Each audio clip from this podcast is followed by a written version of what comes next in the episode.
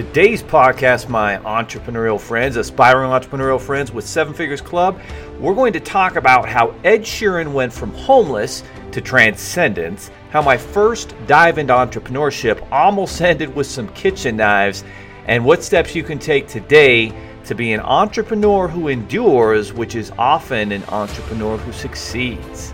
So let's get started. There are over thirty-two million businesses in the U S, and over ninety percent of them will never break seven figures in annual sales. So how do we as entrepreneurs or aspiring entrepreneurs break into that seven figures club? This podcast will relentlessly share the secrets, strategies, and tactics I've used to create three multi-seven figures businesses and bring in even more successful entrepreneurs than me to share their inspirational stories and tactics to success. You can create your dream business and life right now. So buckle up and let's go.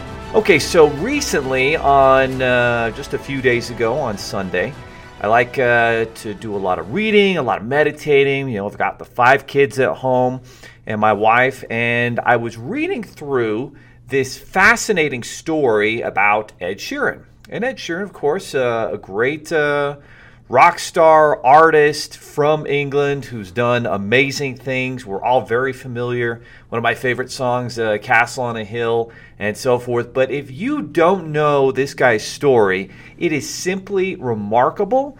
It's entrepreneurial, it's inspirational, and it's a great lesson about what it takes to succeed in business and entrepreneurship or intrapreneurship. If you're, you know, have that uh, entrepreneur opportunity at a business that you work at, and really just a great uh, metaphor for life on how to succeed. So Ed Sheeran, at the age of seventeen, decides he's going to leave the, the small town where he lives and go to London. So he goes to London at age seventeen, has his parents' blessing, uh, it appears, according to the story, and uh, gets to London. And for the next few years, he does a lot of uh, you know singing uh, opportunities where you have kind of that free mic night, and anybody can step up and sing who thinks they've got ability. So uh, does about three hundred performances.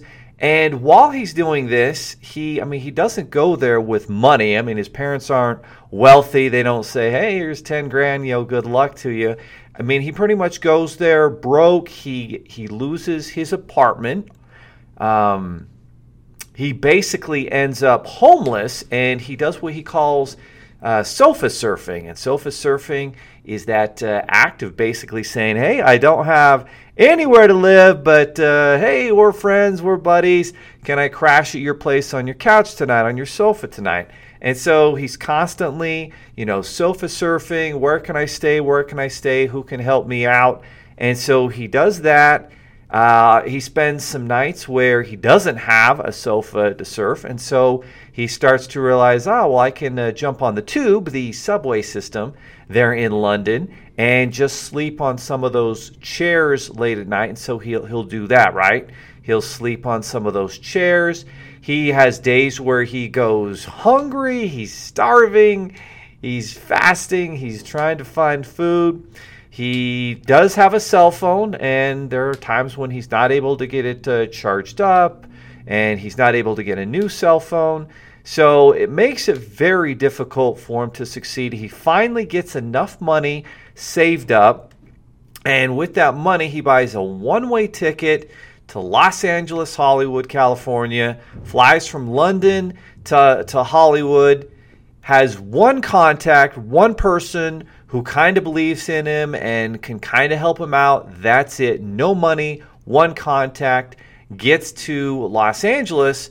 And in Los Angeles, he really starts to uh, work on his social media accounts with Facebook, with YouTube, try to get some followers that way. And again, continues that focus of, you know, writing some music and doing some shows, not really making a lot of money on them. He'll do the free mic night at different uh, restaurants, bars, et cetera. And finally, finally, you know, a, a long time later, after being at this for years, he bumps into the manager of actor and singer Jamie Foxx. And this manager of Jamie Foxx, super impressed, sees amazing potential in Ed Sheeran, and makes an introduction to uh, Jamie Foxx. And Jamie Foxx has Ed Sheeran on his Sirius satellite radio show. And so Ed Sheeran goes on that show, does a performance. Jamie Foxx is super impressed. And at this point, it sounds like uh, Ed Sheeran still really doesn't have a home to uh, call his own. And so Jamie Foxx says, hey, bro, why don't you come to my house? I've got a studio. You can hang out. I got a bedroom for you to sleep at. And you can just start uh, recording. And so he does. Uh, he takes advantage of that, starts uh, recording. And Jamie, Jamie Foxx, really an impressive guy that steps up, sees talent, helps somebody out. And Ed Sheeran uh, then later is able to get his own, his first uh, record contract. And then the rest is history, right? He continues to grow. He's a phenomenal songwriter. He's been in movies. He was in Game of Thrones. He's had so many incredible albums and and. I think number one, a lot of number one songs that, that are just uh, phenomenal, unique. He intersects all these different genres of music. And when asked why he was able to succeed, how he was able to push through and endure the pain, the nights of not having a home to sleep at, the lack of food in his stomach, the you know, inability to know where he's going to get his next meal, where he's going to be able to cover the cost to live and, and find a solution. I mean, he, he goes through an enormous amount of pain. And the other thing that you can say is, like, sometimes some of these uh, singers and artists, I mean, they're, they're they're almost fashion models. They're they're so good looking. And Ed Sheeran, you know, is kind of like most of us. He's not a fashion model, and yet still was able to share his talent. So how did he push through all that? He said the key was he never had a plan B. He never had a fallback plan, right? He, no matter what happened, he wasn't going to, you know, go work full-time uh, serving uh, at the Olive Garden or, or taking, you know, some uh, job. He was always one hundred percent in his dream. I'm sure he did do some odd jobs, some odd things to get a little bit of money to survive, to feed himself, and to get through the difficulties, but there was never a real plan B. And that was uh, some advice that his father gave him. He said, if you're going to do this and make this happen, you know, don't have a plan B. Don't have a fallback, and eventually, you know, you will do it because it'll be what you're focused on continuously. Eventually you'll see that success, and that's exactly what happened. So an amazing story from homelessness to transcendence, because he is one of the top musical artists. Uh, he's only twenty-nine years old, and his future is extremely bright. Uh, if you've if you've seen the movie Yesterday, a uh, great movie about a guy who uh, is able to, he remembers all the uh, Beatles music, and all the Beatles music disappears from the history of the world. Ed Sheeran is is in that as kind of, hey, here's a guy who's really maybe our best songwriter today, one of the top songwriters. And he's in that movie playing himself, does a great job. So, phenomenal story. And then the next story I wanted to share with you was kind of my story, my first dive or foray into entrepreneurship. And I remember it like it was yesterday. I was uh, twenty-one years old, junior at the University of Utah, sitting in one of our business uh, finance and marketing classes there. And uh, this guy comes in, and he makes this announcement before class starts and says, hey guys, we've got this internship where you get to start your own painting business. We teach you how to do managing and marketing and hiring and sales and all the different things that it takes to succeed in business. And guess what? Employers are looking for real experience. That piece of paper, that degree you're going to get, not going to be nearly enough to translate into success. And so uh, Sean was the guy's name, uh, gets my attention. I'm I'm intrigued. I meet up with him later that day, do a little uh, interview, and oh, I passed the interview, because everybody, I think, passed that interview. And then he says, we've got a training, you know, over at this hotel by the Salt Lake City airport. You know, it's going to be uh, all day Friday and Saturday. We'll see you at nine a.m. I'm, so I'm like, cool, all right, cool. This, this is exactly what I need to do. So uh, at the time, I actually was uh, serving at the Olive Garden and taking a bunch of hours uh, at the University of Utah. And I go to this internship uh, opportunity to learn how to start a business. And so uh, I head out there, and there's maybe, seems like there's a hundred of us there in that uh, room, and we're all learning, furiously taking notes, trying to figure out, you know, how do we uh, resolve concerns and objections that our potential prospective clients and homeowners are going to have, and how are they going to trust some college kids to uh, paint their most important asset. And so going through this pretty uh, interesting process, and basically to drum up business, what you do or what you were taught to do is you go and you put your your little marketing uh, signs out. It's a company called College Works Painting. They are still in existence today. So you'll put those College Works Painting signs out on people's, you know, uh, homes, on in their uh, front yard there. Hopefully somebody gives you a call, and pretty much other than that, you're going to go door to door. That's that's the marketing plan that they gave you. And so you basically look, okay, well, that house looks like it needs a paint job. And, you know, someone uh, needs a paint job on their house. They may or may not have the money to pay for it. And so, you know, that's what I did. I started going door to door. And what you had to do was you had to have at least twenty thousand dollars in booked sales to actually start your business, hire painters, and uh, get it going. And so, you know, I've booked like eight or nine thousand. I'm I'm far away from getting to that twenty thousand mark, and I mean, I'm knocking doors in the rain. I remember the N B A playoffs had started, and I'm in a city north of uh, Salt Lake called Bountiful, knocking on doors. The rain is cold. Trying to book a job uh, with this couple. It looks like I'm going to book book it with them. But I'm just not getting there. I'm, I'm still halfway to twenty thousand, and it's not looking like I'm going to be able to make this business happen. And so I start looking into this other opportunity. I know a lot of people have had success with it, uh, called Cutco Knives, where you basically are just selling these really nice, really expensive knives. And basically you're supposed to sell it to your friends and family, right? Like that's how it works. And so I went to a training with that, and I'm thinking, oh, damn, I really don't know if this is going to be a good fit for me. I don't have tons of friends and family in the area. I'm not even from Salt Lake. I'm from a tiny town in southern Utah called Beaver. So, you know, I'm not really sure where I'm going to find friends and family who are going to buy these expensive knives. And what am I going to do? Go door to door and sell expensive knives? I guess I can do that. So I'm with go, kind of halfway in with that, but I'm still knocking doors. I'm still pushing forward. And finally, as I'm about ready to give up on the, the painting business, the College Works Painting internship, the, uh, a couple clients call me from uh, Park City. And Park City, very wealthy, ritzy area, uh, just east of Salt Lake. You've got the Sundance Film Festival, a lot of uh, awesome skiing and snowboarding resorts right there in Park City, and a lot of money there, and really, you know, nice multi-million dollar homes. And so I knocked on some of those doors and uh, pitched that I could take care of their uh, painting jobs, and, and it's really stained because they have a lot of high uh, end wood properties that you have to continuously stain to maintain. And so couple people call me back. I book those couple jobs. They're bigger jobs. I break over twenty thousand. I talk to some uh, great people at the Olive Garden. Uh, one of them's uh, husband is from Mexico, and he's he's got painting experience. He has friends that are painters.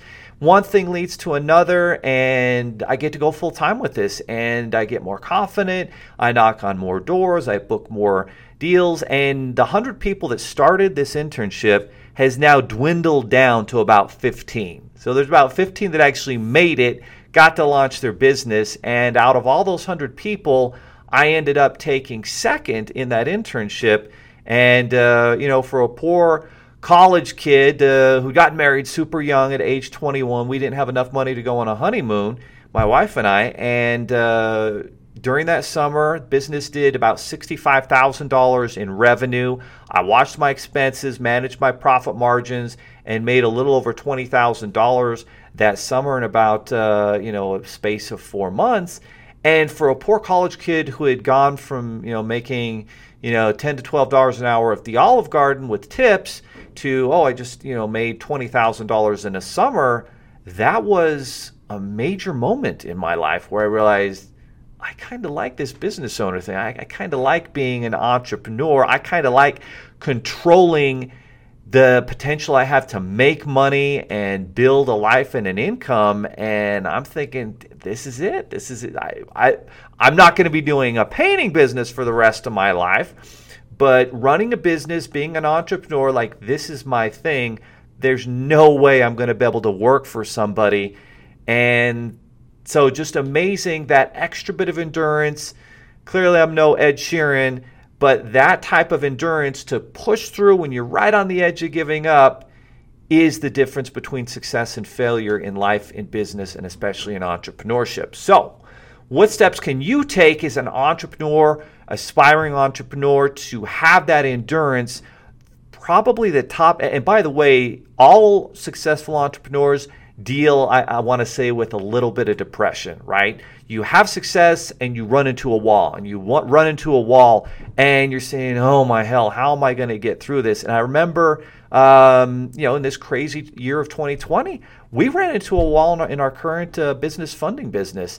And uh, it was right as the pandemic was starting, and we, there was, I was not sure the vision and, and the direction we needed to go. And I remember knocking on on my head for a couple months. And what got me through that difficulty was constantly coming back to my goals. If I can write down my goals and look at where I want to go and what I need to do today to achieve those goals, that's the one thing that gets me out of a funk, that gets me out of that depressive state. And I think we all deal with it one way or another, and especially in entrepreneurship. So writing down those goals and, okay, what can I do right now? Like, nothing makes me feel better than that. So that's my... My suggestion, my uh, encouragement to you, write down those goals that you want to accomplish, and then look for the vehicle. What is the vehicle? What is the business? You know, are, are you joining the business funding space in a recession-proof industry like ours? Are you, you know, starting uh, a business that uh, provides services, uh, you know, to other businesses? Are you providing a product for clients, a software? Whatever it is, there's a certain amount of endurance that you're going to have to follow. You've got to make sure you've got the commitment, that you've got the right industry, the right product, the right service, that it, you've got proof of concept, as Damon John says. Once you do that, then these these uh, obstacles, adversity, they're coming. Just know they will come, and you may be depressed as hell, and I've certainly been there, but you can push through it with this endurance without, hey, there is no plan B. Now, that doesn't mean you can't pivot into another business opportunity, because maybe you're in the wrong business. So keep that in mind. It's important that you're in the right business that's the right fit for your talents, that's a marketplace that has the opportunity. If you're in, a, in the restaurant industry and the pandemic, you know, has smashed you, it might be time to pivot to a different industry, right? So you need to be paying attention to where are the opportunities, which industries are seeing massive disruption, and which ones are seeing great opportunity, and hopefully you're flocking towards the opportunity. But the key is to write down those goals and push through and endure, not have a plan B, because if you have the plan B, you'll almost always go back to it. So that is today's podcast, how Ed Sheeran went from homeless to transcendence, how my first uh, foray into entrepreneurship almost ended with failure with some kitchen knives, but instead ended with my wife and I going on our honeymoon to beautiful Cancun for a week. She did not believe we'd be doing that, but I proved her wrong. And how entrepreneurship takes endurance, and by writing down your goals, you can make that happen. Have an amazing day, and we'll see you next time on the Seven Figures Club podcast. Are you looking for more seven-figure secrets, content, or even how you can launch your own recession-proof business? Then check out seven figures dot com. That's the digit seven, F I G U R E S dot com, where we share more videos, stories, strategies, funding solutions, entrepreneurial education, and even the secret business type that's recession-proof. Thank you for listening, and if you're finding value in our podcast, please give us a five-star and invite others to join the club.